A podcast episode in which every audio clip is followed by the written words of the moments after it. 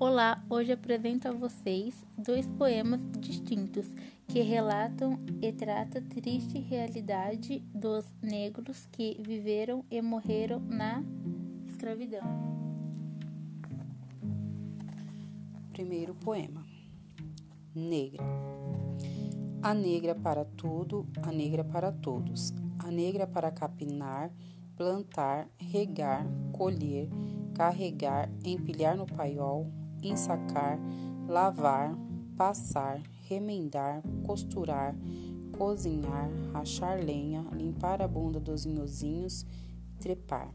A negra para tudo, nada que não seja tudo, tudo, tudo, até o minuto de único trabalho para seu proveito exclusivo, morrer. Segundo poema. Há um escravo. Olhai-o todos vós, grandes do mundo. Não tenteis com desprezo tão profundo a vista desviar. Respeitai o cadáver desse escravo que morreu no trabalho como um bravo, sem nunca se queixar.